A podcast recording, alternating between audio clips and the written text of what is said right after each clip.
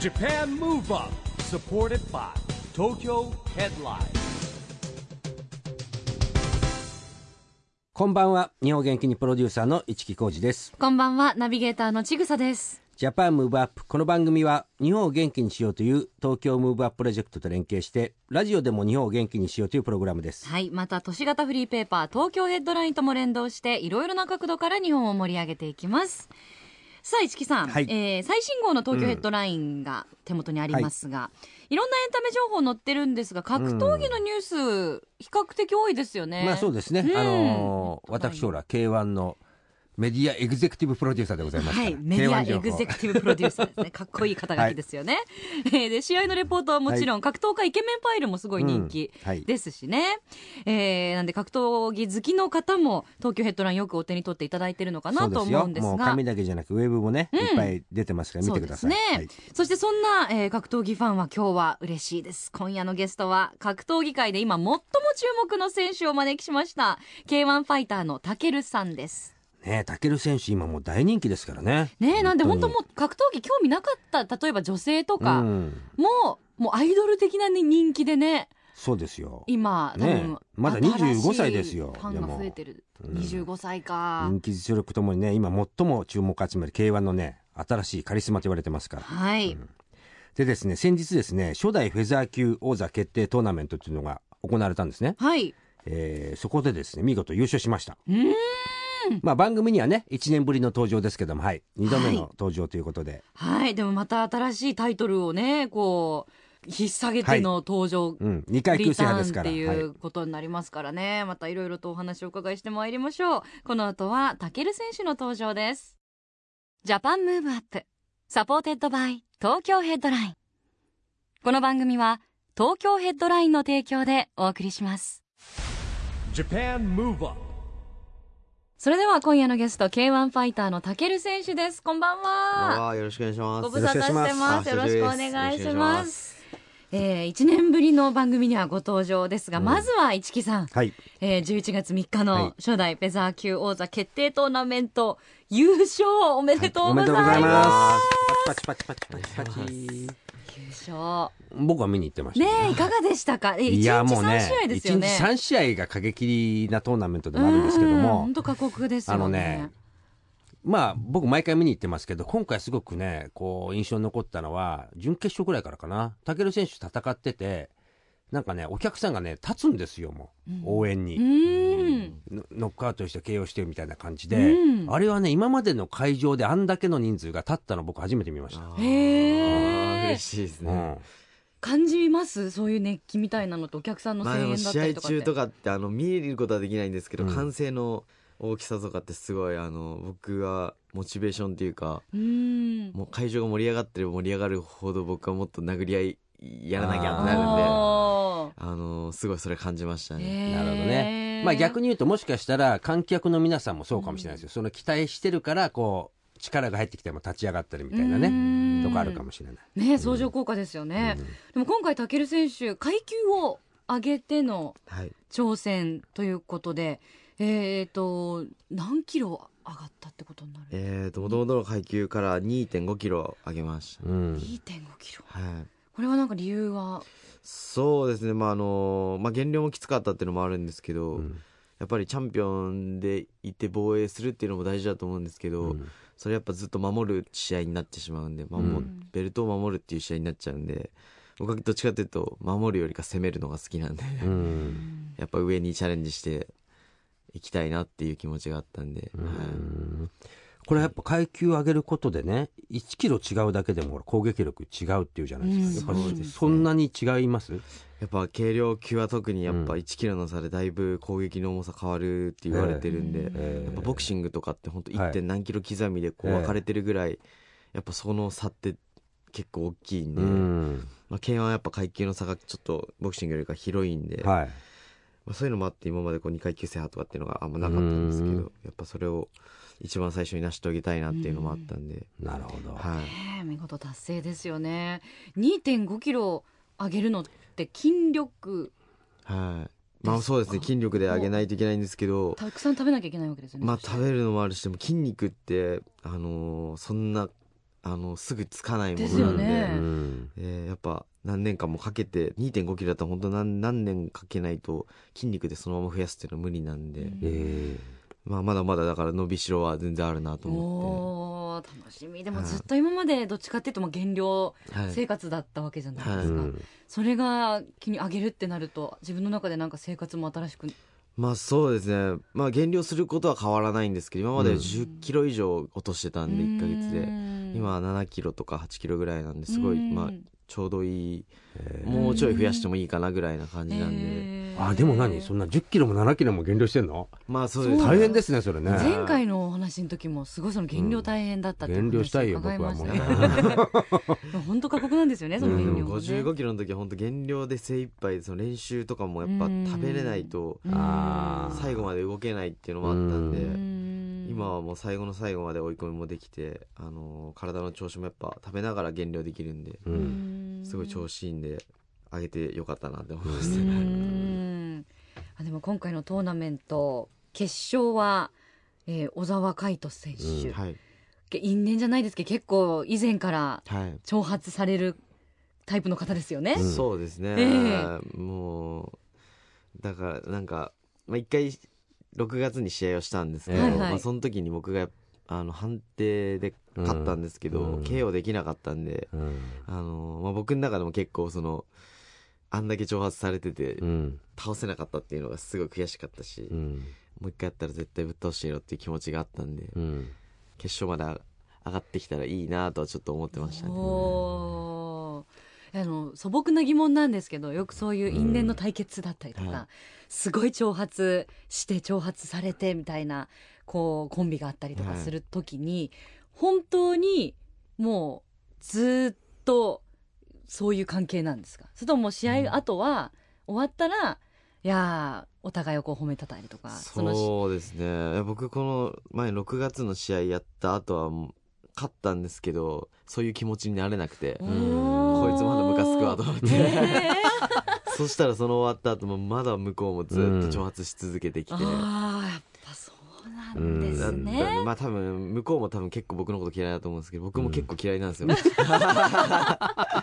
んで本当に会見場とかうん会場とかでも以外とかでも一切口聞いたことないしうわ本当にそういう感じなんですね。試合の後って普通あのお互いの控え室行ってうん挨拶とかするんですけど、うんその一切もう顔回してなくてでもそのままこのトーナメントだったんでうわあもう本当に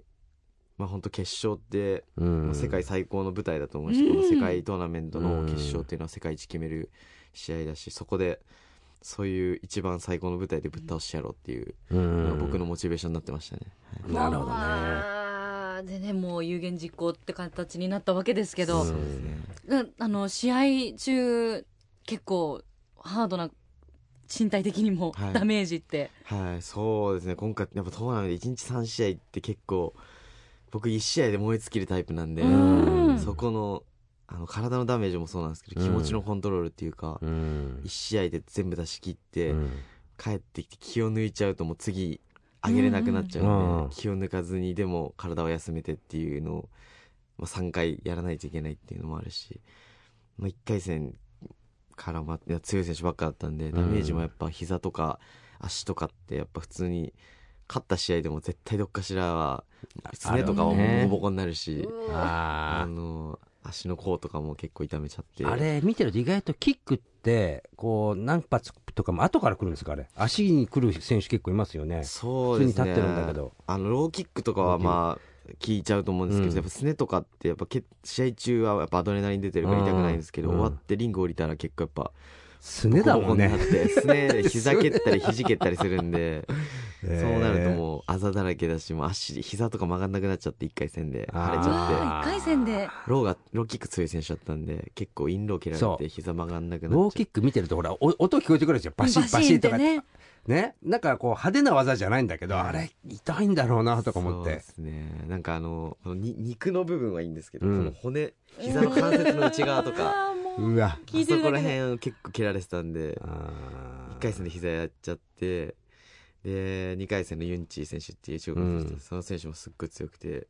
結構バチバチ打ち合いしたんですけどやっぱカウンターってなると自分も効かせれるんですけどうん向こうの攻撃も強くなるから、その、まあ、僕は自分で打った攻撃だったんですけど、うん、相手の頭の一番硬いところ打っちゃってあーあの2回戦で拳の骨が折れちゃって、ね えもう試合中にもそれ自分で気づくぐらいあキーンってなってあもう行ったこれ行ったみたい打につたびにグニャグニャしてるからあこれいってるわと思って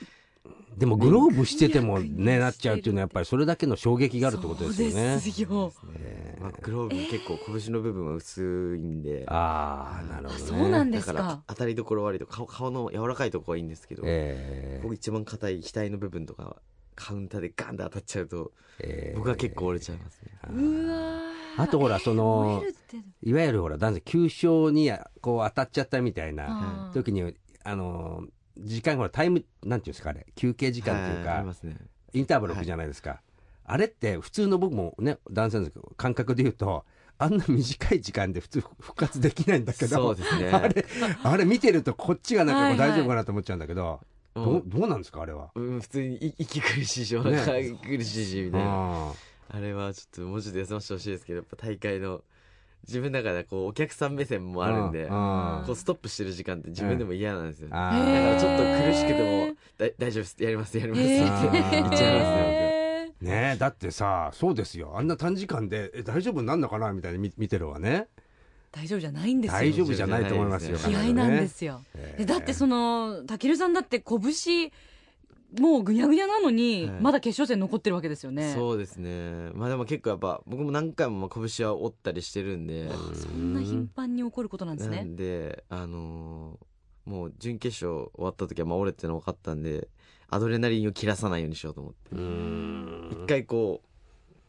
う、なんて、アドレナリン気持ちを落としちゃうと痛みも出てくるし、うんあの、怖くなっちゃうんで、この折れた拳で戦うっていうのうんが。あだーからもう、準決勝と決勝の間はもうずっと動いてましたね、僕。気持ち切らさないように。え体冷えないようにみたいな。だって何もできないんですよねテーピングとかもそうですね、一回巻いたやつはもう変えれないんで。変えられないんですか、はうーわじゃあもう終わった後うん大変なことに、いう次の日はアンパンマンになってましたん手ね。が いやーでもこうやってねもう今も笑ってらっしゃいますけどもう本当に笑えないですよねいやでもそんな中決勝戦はすごく盛り上がってですね、うんまあ当然な攻撃的なね、えー試合でしたけど、まあ僕見てて、あとね、あの、小沢選手ももう意地ですよね。倒れないっていう。うーんいや、普通だったら倒れちゃってんじゃないかなってとこでも、なんかこうね、ものすごく踏ん張ってましたよね。そうですへねー。もう1ラウンドに2回倒しうてん、これもいけるかなと思ったんですけど、やっぱ向こうもあんだけ行ってきてるのもあるし、ううんあの相当な覚悟で今回トーナメント来てると思うんで、もう気持ちでなかなか倒れなくて、すごく悔しかったですね。ねえでもまあ、そんだけやっぱり迫力ある試合だったから盛り上がりましたよ、本当うに。ん試合後何か言葉交わされたりしたんですかそうですね、まあ、今回の試合がまあ2回やったのもあるうし、ん本当僕は前日の会見の時にやっぱ迎えついてたのもあるんですけど、あの決勝まで上がってこいよっていうのを、うんまあ、いろんな意味を込めて言ったんですけど、うんあのー僕的には無理かなと思ったんですよちょちょっと、あのーうんやっぱ外人選手今回強い選手ばっかだったんで、はいなんですけどやっぱ言った通り決勝まで、あの上がってきたんで、まあ、その部分に関してはやっぱ、あのまあ決勝でやれたことに感謝っていうかうんでありがとうっていうのを言ったんですけうど、んはい、まあでも全然あの許してないです 僕えでもありがとうって相手はどんなリアクションだったんですかそうなんかあんま覚えてないんですけど、うんあのまあありがとうございましたみたいな感じになって、あの、まあ、またやろうよみたいな。ううーんん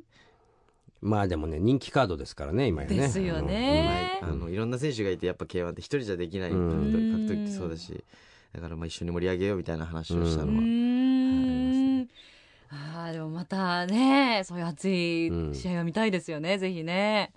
でも今こうやって大きな試合が一つ終わったばかりですけど、はいその後ってもうすぐ次の目標って立てるもんなんですか、そうですね、まあでも今回はもうこのトーナメント本当かけてたし、うんもうなんならこれ、まあ、勝てなかったらやめてもいいかなって思ってたぐらいだったんで、え今回はすごいかけてて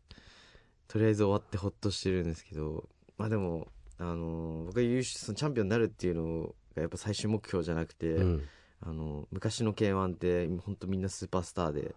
あの格闘技知らない人も格闘技のファイターを知ってたんで、うん K1 をそういう大会にしていきたいなっていうのがやっぱ目標なんで、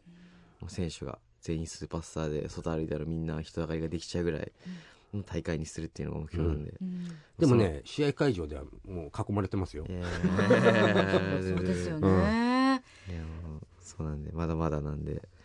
ぱそういうあの広める活動をもっとしていきたいし、まあ、勝ち続けるのはもうそれは当たり前っていうかそれはもうやること、やらないといけないことでそれプラスやっぱ K1 を広める活動っていうのをもっともっとしていきたいなっていうのはありますね、ありがとうございます。えーではここでそんなタケル選手からぜひ日本を元気にする一曲のリクエストをお伺いしたいんですが、はいどの曲にしましょうか。えっ、と「ワンオクロックの「テイキングオフ」う。というん曲を、これはなぜでしょえっ、と僕あの試合前とかよく聞いてて、う。ううんん。あのワンオクロックのボーカルのタカさんっていう人がいるんですけどと最近仲良くさせてもらっててこの前の試合も応援来てもらったんですけど、うんあのーすごいやっぱパワーのある曲で大会のちょっと前にライブがあって招待してもらって行うんった時にこの曲をやってて初めて聞いたんですけどめっちゃパワーを感じて、んあのー練習の時とかもその後からずっと聴いてて試合まで、うんで僕の中ですごいパワーのもらえる曲だったんで、はい、えーじゃあまさにパワーの源ですね、えー日本中もきっと元気にすると思いますタケル選手からの日本を元気にする一曲ワンオクロックテイキングオフ Japan Move Up うーんかっこいいですうんねかっこいいですねタケルさん普段からお聞きになってんのに、はいもう今もこうわざわざヘッドホンつけて、はいい、い音で聞こうみたいな、 そうですねその感じ本当にお好きなんですねこのいややばい曲ですねこれえー入っちゃいますねえなんかカラオケ行かれたりとかするんですかめっちゃいきますねワンオクロックの歌歌ったりもとうか歌えますね難しそうですよねでもカラオケあーでももうめっちゃ歌好きなんで僕バンドやってたんですよ、へー中学校高校で、へーえー、ボーカそれルボーカルとギターやってましたね、うおー家でギター弾いて歌ったりとかもしました、ええ聞いてみたいですねねいいですねお送りしたのはタケル選手の日本を元気にする一曲ワンオクロックテイキングアフでしたラジオで日本を元気にするプログラム「ジャパンムーブアップ一木工事とちぐさでお送りしていますそして今夜のゲストは K1 ファイターのタケル選手です引き続きよろしくお願いしまよろすしくお願いします、さあ今日はですねタケル選手のちょっとプライベートな部分にもね切り込んでいきたいと思うんですけども、休みの日って何してるんですかそうですね、休みの日は結構あの、ジムの人とうんご飯食べに行ったりとか、えー食べること好きなんであそう何が何が好きですかカレーが大好きで す、カレーかわいいね 即答でしたねしかも、もへうーカレーもやっぱいろんなありますよね全部好きなんでへー辛いやつも好きだしあのグリーンカレーとかも好きなんですよあのタイタイのああえ今ハマってるカレーって何ですかグリーンカレーですね。グリーンカレー昨日も食べました、僕。えー昨日もへはあライスですよ ねなんとかじゃなくてあ、そうですね。ラライイスス派でで。はい。へえカレーいいでですすねねやっぱ男子がパクパクカレー食べてるのってわんぱくな感じでいいですよねうん ご自身で作ったりはそうですね。ほぼ基本毎日自炊しますね。え僕は本当ですかはいあの実は先日番組に浦部光也選手遊びに来てくださっうんはいはいはていあの浦部選手も意外と料理男子でねね小谷君はもうすごいですね。あそうこですかだわりますね。あの、本い当ですかろんな国の料理とか作ったりするし。いえ召し上がったことあるんですかや、しょっちゅう食べてさせてもらってます。へえ僕はもう、あの、東京出てきてから結構ずっと、小谷君お世話になってるんですけど、ーうん僕がそう、ご飯とかあんま食べれない時とかも、うん家呼んでくれて、鍋作ってくれたり、えー餃子一緒に作ったり、 やえってましたねーちゃんと作るんですかもう皮からじゃあ買ってきて、あの中だっで作てってこの間言ったじゃないかみんなの分作ってるってだからうん全部作って仕込んでねうんねえおもてなししてくれるでも餃子までおもてなしおもてなしええでも普段から自炊ねたける選手さそうれでるすんねやでっすぱね格闘家はみんなやっぱあの減量するんで、あー食事管理しないとやっぱ外食してるとえー結構厳しいっていうか、なるほどね難しくなるんでうん結構みんな作ると思いますね、うやんっぱ自炊が一番こう調整できるしあの栄養バランスとかも取れるあの栄養が取れて素人的な質問なんですけど栄養が取れてはい 体重が落ちる食べ物なんですけどなんですかね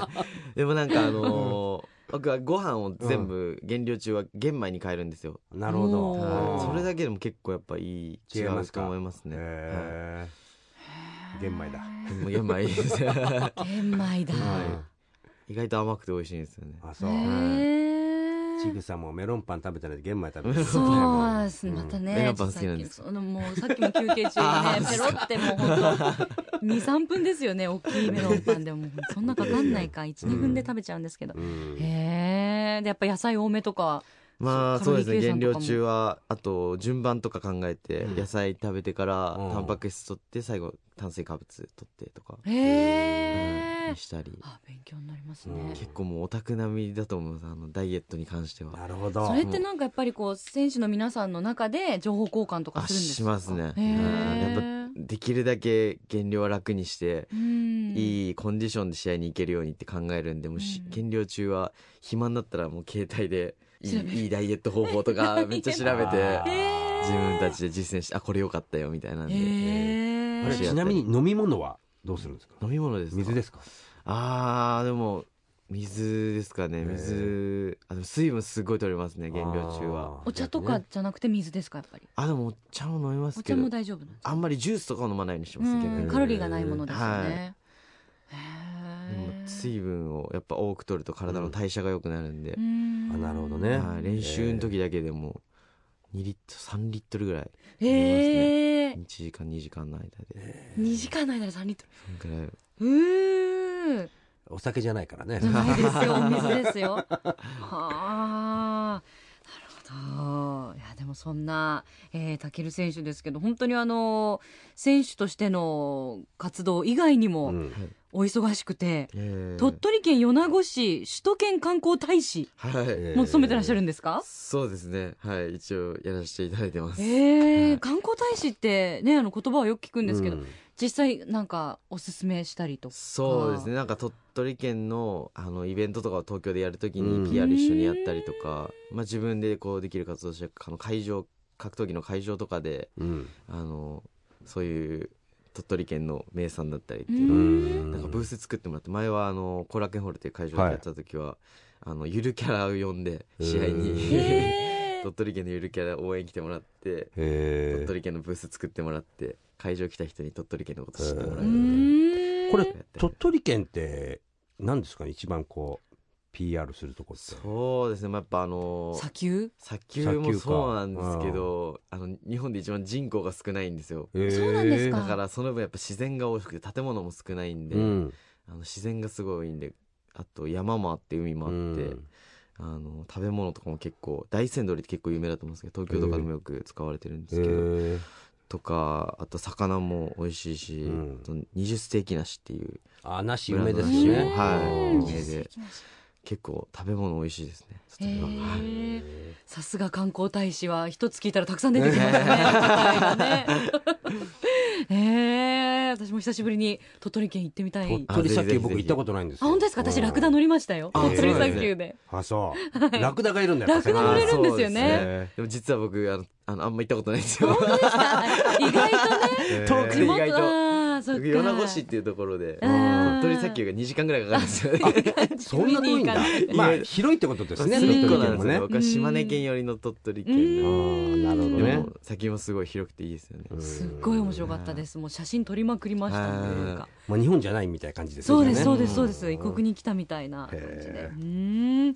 まあそしてえータケル選手映画のご出演もそうなんですよすねごいあるということでもう大変ですよ聞くことがたくさんあっいやいてやいやえっと公開はまだ先なんですよね少し先来そう週です来来年の春ですね、はい公開なんですけどはい初めて演技をやらせていただきましたへーこれえっと映画リングサイドストーリーはいということで主演が佐藤恵理子さんと瑛太さんのダブル主演はい、うんリングサイドというだけあって格闘技がはメインい、のそうですね格闘技だったりプロレスだったりああへーの、まあ、リングの中での戦うい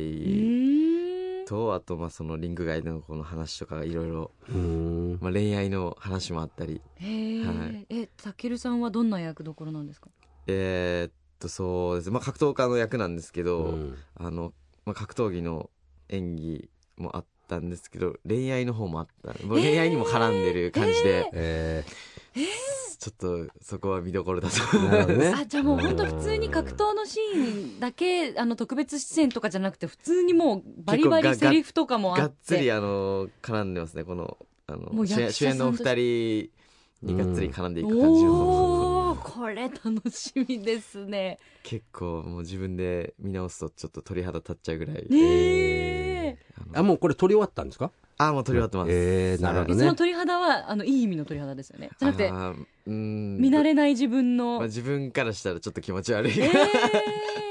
いやでもそれはあれでしょちょっと恥ずかしいってことだよね恥ずかしい照れちゃうってことだよねあーなるほどうんあなのうん恋愛のところはう格んー。闘技のところはまうあ、ーんまあ、いつものようなことをやってるんですけど、はい。恋愛のところはちょっとえちょっと恋愛的なセリフうをわーえ言ってるところもあるったりいわゆる胸キュンセリフとかもあったりそういう感じでーそれすかはへえ自分で見たらちょっと恥ずかしいですよねうんうんちょっとしたラブラブシーンみたいなのもあっておお、えこれはそこまで本格的な演技は初めてですか いや初めてですもう演技自体が初めてですおおーチャレンジャーですねねえいやーいい経験になりましたね、えーちょっと、えーラブシーンあの演技レッスンとかも通ってえーそうなんですか、はいそうなんだ演技レッスンってどうやってやるんですかなんかお題とかがあってそうですねまあ台本があってそれを他の役者さんと一緒にこうやって緊張ちしますよね緊張初めてだったらす他るしの役者さんもいたら、結構ょっと泣きそうになりましたね え何回も同じところを違う違うってー、言 われてわあダメ出しされるんですね,、得意なね格闘技じゃないですからねそうですねね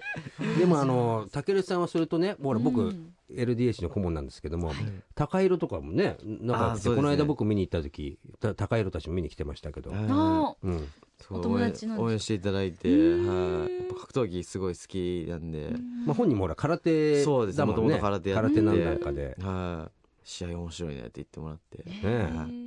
いやだからほら映画デビューしたらねもう次はねタケル選手がハイアンドローですよみたいなねいや僕ハイアンドロー大好きなんですようんすごい見ててね格闘家の方ででも結構ご覧になってる方多いですよねやっぱあのああいうストーリー好きなんでうやんっぱ格う や闘っがん殴り合って蹴り合ってみたいな男の友情があってみたいなそうそうなんねそこになんかさ男の友情とかなんか青春が入ってくるんですよあれねねえはい若いっていうね意外とね昭和なんですよそこあれうーんあいじゃあやもうー出た次いではすねもういやなんか出てても不思議じゃないよねなんか不思ね議 いじゃなやもうどっちかというとあの 今すぐにでも僕出てきそう恋愛の演技よりかアクションの方が多分好きなんであー本当ですそよっちの方ができると思うんでねえ僕じゃあプロデューサーに言ってきますあーねえありがとうござい ますえーじゃあいつうもんハイアンドローでも拝見するのを本当楽しみにしてちょいっまとすもうちょっと演技勉強しねてなのでレッスンにも引き続き通っていただいて逆にスイッチ入りましたねね新しいことをこう覚える楽しさっていうかうあんの同じことやってた格闘技ずっとやってたんでうん新しいこういうあの勉強すること一から勉強することっていうのがすごい刺激になったんでうーん映画って出るとで終わった後にロールがガーッと出てくるじゃないですかあそこに名前が出てるのって結構嬉しくないですか、あ嬉しいですねあ そうですね市木さんもご経験があるんですあねの僕もたまプにロしデュかーないけサーみどたいな感じでこう出てくるとな意外とあれって人見てるんですよ、うん見てます私もよく見ますえっうてはいんってみたいなそ感うじでですで,、ねまあこれぐらいのねあの今たけるさんが言うのような感じ出てるとまあ最初の方に出てくるじゃないやっぱり、うん感覚がだから最初の方はねこう名前が一人ずつとか空いてるんですよね、うんうんうんで最後になってくるともういっぱいこう名前がバーッと出てきちゃうんだけど、あーそうですねそうちょっと楽しみですねそれ そう楽しみですよ、ねえいやでも本当にちょっと映画での演技初挑戦楽しみに拝見したいと思っております、映画「リングサイドストーリー」は来春、えー来年の春公開予定です、ということで、えー今回も本当に楽しいお話どうもありがとうございまはいありしがとうございた、ましたえーいつもあっという間にお時間が来てしまいます、まあだからほら来春の映画公開の時はまた来てもらわないとそうですあー嬉しいねですまた今よろしく回おは願あいしますの1年ぶりでしたけれども、うんはいじゃあ次の時はぜひ1年明けずに、はいもう春にまた映画の説明にねねえ、より詳しいお話をしていただければと思いあまりがとうすご。ざいます今夜のゲストは K1 ファイターのたける選手でした。どうもありがとうございました。ありがとうございましありがとうございましたた Japan Move Up, Move Up.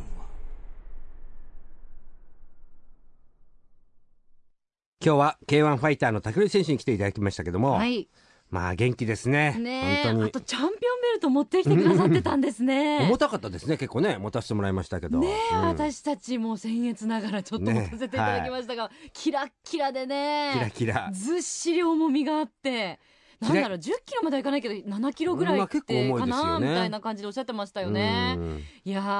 あの本当に取れたてのチャンピオンベルトですもんねしかもね、うん11月3日に取ったわけですからねねリュックに入れて持ち歩くというですねそうお茶目なところさすでも持ち歩いてるのってやっぱさすがチャンピオンと思いました、えーそんなお写真は番組ホームページでご覧いただけますので、はいぜひアクセスしてみてください、えーそして毎月第2第4月曜日発行のエンタメフリーペーパー東京ヘッドラインからのお知らせですです現在23区内を中心にカフェや飲食店など様々な場所に専用ラックを設置し約35万部発行しているフリーペーパー東京ヘッドラインが来週月曜日11月28日に発行されます最新号ではクリスマスのおすすめスポットなどを紹介する特集や東日本大震災の復興と鎮魂を願った東北六根祭の東京開催レポート記事さらに、エグザイル哲也さんの人気コラム、ダンスの道など盛りだくさんの内容です。ぜひ、東京ヘッドラインをお近くのラックでピックアップしてください。配布先は、東京ヘッドラインのウェブサイトをチェックしてください。この紙面の方にもね、番組のページがあるんですよね。はいありますからねはい写真も載ってますので、うんぜひぜひチェックしてみてください。はいということで、ジャパンムーブアップ、そろそろお別れのお時間ですが、次回も元気のヒントたくさん見つけていきましょう。 はい、いよいよ東京でオリンピック・パラリンピックが開催されます、はいそんな2020年に向けて日本を元気にしていきましょう、ジャパンムーブアップお相手は市木浩二とちぐさでした。それではまた来週ジャパンムーブアップサポーテッドバイ東京ヘッドラインこの番組は東京ヘッドラインの提供でお送りしました